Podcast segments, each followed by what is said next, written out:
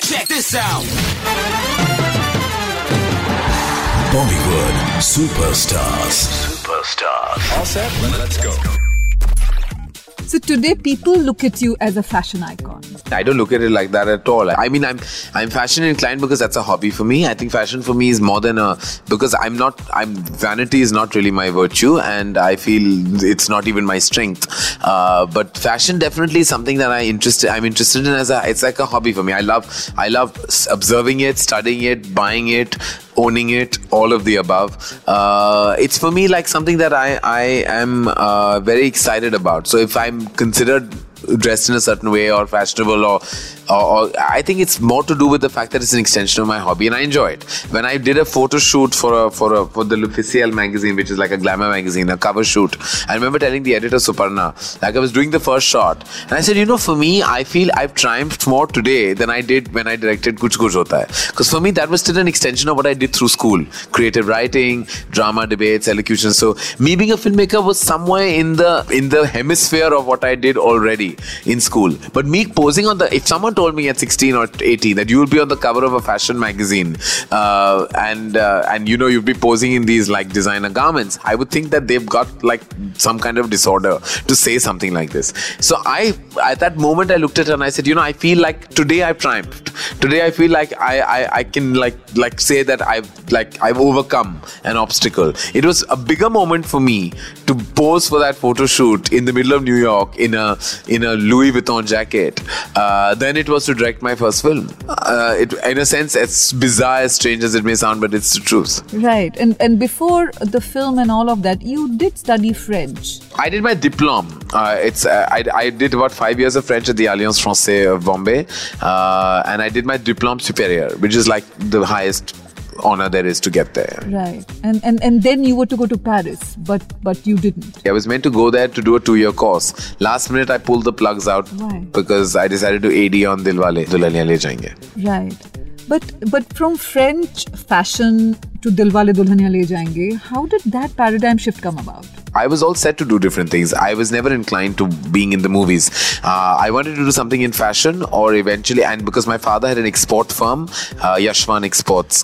Uh, so I thought I would study fashion and get into the business end of things. I like take over Yashwan Exports. And Dharma Productions was there, but I said that is not my core interest right now. I was running away from my own passion for the movies because I just felt that I wasn't cut out to be in the big bad world of Indian cinema. Uh, my father had kind of drilled into my head. It's tough, it's not easy, it's uh, risky. It's not as lucrative as you think. And um, so don't get into it. Do something that's safer. You have a talent and do that. And you know i was like he was very supportive of anything but the movies. My mother was always paranoid because we had lost a lot of money in the movies. Made a series of unsuccessful films. My father didn't have the best experiences with with some people that he worked with. Um, and i had grown up seeing that. Uh, so i had grown up seeing his angst my mother's fear. And i didn't want to contribute to any of that anymore. So i was blocking my passion which was there inherently in loads within me. But i completely blocked it and tried to kind of camouflage that with a certain sense of uh, of business which I didn't have an acumen that doesn't exist within me. Uh, so all of that actually led me to wanting to do these various other things. And and then what happened to kind of make you decide this is what you want to do? Eventually, the life altering decision came uh, when Aditya Chopra, who is my oldest and best friend, said that, Why are you running away from what you really are? He said, You're melodramatic. You're funny. You have an interval in you most of the time. Uh, you should make movies. Why are you running away from this core interest of yours? So that's when I decided to ask like my father for literally one year of his life, uh, of my life. And I said, look, give me this one year. Let me do this. 99% I'll fail or I'll fall flat on my face. But I don't want to ever look back that I didn't give this a chance because. But he said, look, do it. But I had already paid up money to go to Paris, uh, paid for my two-year course, and he said, no, that doesn't matter. Right. And that decision is probably a good decision, I think. right. And uh, your initial inspirations were uh, Yash Chopra and Raj Kapoor Right. and Suraj Barjatia. I think yeah, Yash Uncle's movies really are the, uh, like I watched a lot of Raj Kapoor, a lot of even Bimal Roy and Guru Dutt, but what stayed with me was all vintage Raj Kapoor films. Is going into then of course even Bobby and Prem Rog and everything that he did.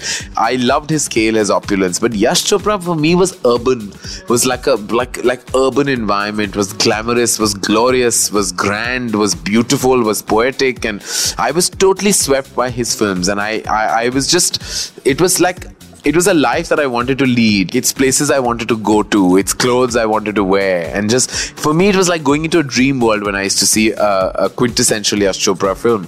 Uh, I remember seeing films like Silsila repeatedly. Kabhi Kabhi was my all time favorite film. I just felt I was part of their world. All those characters. I watched it over 50 times and on and on I could watch Kabhi Kabhi. Uh, I was obsessive about Yash Chopra's movies. Uh, so to meet him uh, and know him was really an honor for me because it was something that I, I always looked up up to. Uh, Suraj Barjatia came into my life much later. I loved Maine Pyar Kiya, but I went insane about Hum Aapke Hain Kaun. Right. I saw it and uh, at a preview at Rajshri, there were only 16 or 18 people. They have a small preview theatre. Right. It was Anupam Kher's trial, and Adi took me to see it. I didn't know anyone there. I, I was just one like a bystander, uh, and I, I remember walking out and saying to myself, "I want to make a movie" because I loved it. I thought it was like sunshine, happy, musical. I I saw the, I saw it three times that week. I went back and saw it. I went mad about it. So and I I love the goodness and the sincerity. And when I met Surajji right outside, and I just remember seeing his face, like I felt the only thing missing was a halo. I just looked at him and I felt like he was like some kind of like an angel that I had met, a pristine, spotless, clean, honest, innocent, earnest man. Uh, and I said, my God, I said, no wonder he made this movie because, and I, in one moment I knew there were some people who claimed the film was too fake, it was too good, it was too goody goody, it was like saccharine sweet. But I felt those people haven't encountered Suraj Barjatia because if you do, you'll know, you'll associate that visual with the film. Uh, so his influence is very strong, even in, in some of my work. Uh, in fact, Kabhi Khushi Kabhi specifically has a lot of Suraj Barjatia's domain. Right.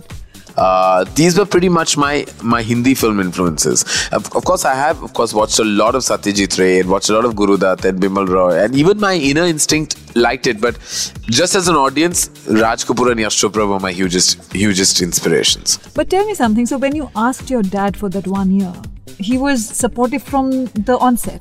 I think he saw that if he didn't give me that one year, I would be regretting it probably for the rest of my life, and that he didn't want me to do. And so he thought, maybe thought that maybe I will realize on my own.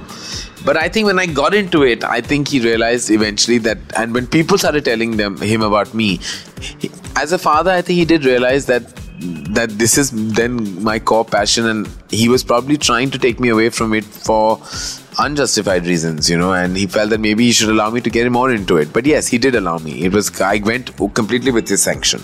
And, and and he was always actually very proud of everything that you did, wasn't he? I think whether it was coming third in a competition, uh, coming first, or just taking part didn't matter to him. He just was very proud of everything I ever did. I mean, he just used to be.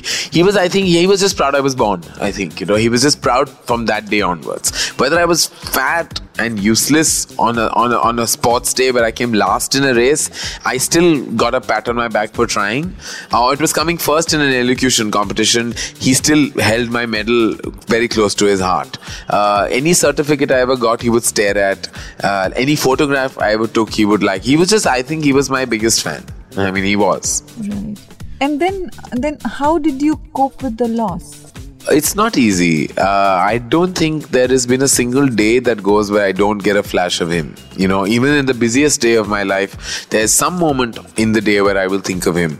Um, it's like really, it's like living in a house without a shelter in a certain sense, without a without a roof. More like not a shelter. It's like literally, like I think my mother and I live in a house without a roof. I think we just lost the roof. So obviously, then we feel the rain much more. We feel the thunder much more. We feel the lightning much more uh, because we've lost that protection and that hand over our heads.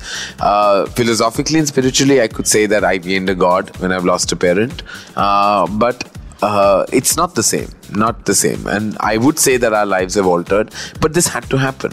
And I tell my mother, I said, you know, he's, I think, really one of God's good men. And uh, I know that he's happy where he is. And I think we have to respect the fact that he is not with us. And I feel he will be happy in whichever sphere he is in, only if he feels that we've let him go entirely from our hearts. It's as tough as it may sound, but I feel on a daily basis, if we show our sadness beyond a point, we are somewhere saddening his soul. And that is something that I feel very strongly about. I feel I should never do that. I know I've wrapped my head around that thought process. It's tougher for my mother because I think I think the loss of a spouse when you get the marriage right is much more much more heavy to your heart than even the loss of a parent. And I think my mother had 33 great years with my father, like absolutely fantastic years of, of marital bliss. They were friends, they were companions, they were they were like each other's like therapists. They were just fantastic. I mean, they were like a great, happy, funny. Their fights were funny. I mean, they were never really serious. They were always fights about my father, my father's hearing problem, or my mother's like like trying to lose weight but not. I mean, they were like little little things that they always fought about. Even their fights had more love in it than even their like you know their their, their intimate conversations so i think it's been a great loss but it's definitely given me the spine and strength to take leaps with my production house because i knew that was his vision and i knew it was his big dream is to really have dharma carved in some kind of film memory and audience memory. Because up to that point it was a concern that was respected within the fraternity but not known outside of it and and how would you define your relationship with your mother I think she has been my friend more than anything else, and I think we're kind of each other's like friends. I mean, we chat and we like we have our moments. She see, she complains she sees very little of me, uh, and she's right because I have so much work on a daily basis. I don't think I give her the kind of time I should, uh, and that's always a guilt I have in my in my head and heart. But I think she's somebody who's like like this eventually i think what keeps me going i think just knowing that she's there at home a call away from me on a daily basis uh, just gives me the strength to move on between the day. I, I, think I have something to look forward to and and to achieve to show. I think we have our great moments when we sit and talk about even my father, or we talk about each other. Uh, I have some solid conversations with her. I have some philosophical conversations with her. Like as I said, we have we have a great relationship, and I know most mothers and sons are expected to, but ours is, I believe, a little more special than the than even the average mother-son relationship. Right. You know, because everybody has reverence and love and respect. But I think when you become, when you make your mother your friend, I think uh, uh, you can share that much more. And how do you look at, or how would you define friendship? I think trust and loyalty. I think trust that you can you can trust them with with anything, information, your feelings and I think loyalty is something that I, I feel very strongly about. And I think these are very few virtues. They're it's a very it's a very it's an it's a it's a it's a rare virtue in any relationship. I think two factors that I always factor in are trust and loyalty. I think I have to trust you and I have to feel your loyalty, or I have to then therefore be able to be trusted and give my loyalty for me to really make a complete bond. Right. And who do you trust? I have many. I think I'm gifted uh, because I think I don't have very many family members. My friends become my family. So I have lots. I mean, I don't want to deride others by mentioning other names, but I think some are the fraternity ones that are aware and obvious. But I have a host of friendships that are not even advertised. Uh, they're school friends, they're college friends that mean a lot to me. Friends that I see once in three months, maybe. But I know they know me better than probably people who see me on a daily basis. So I have a lot. I'm very, very fortunate to have a whole lot of friends. People I think that are not fair weather and will even even be with me in, in turbulent times. And I feel very I think what I what what I don't have in siblings I have in friends. I think my friends more than make up for that. Bollywood superstars. Superstars.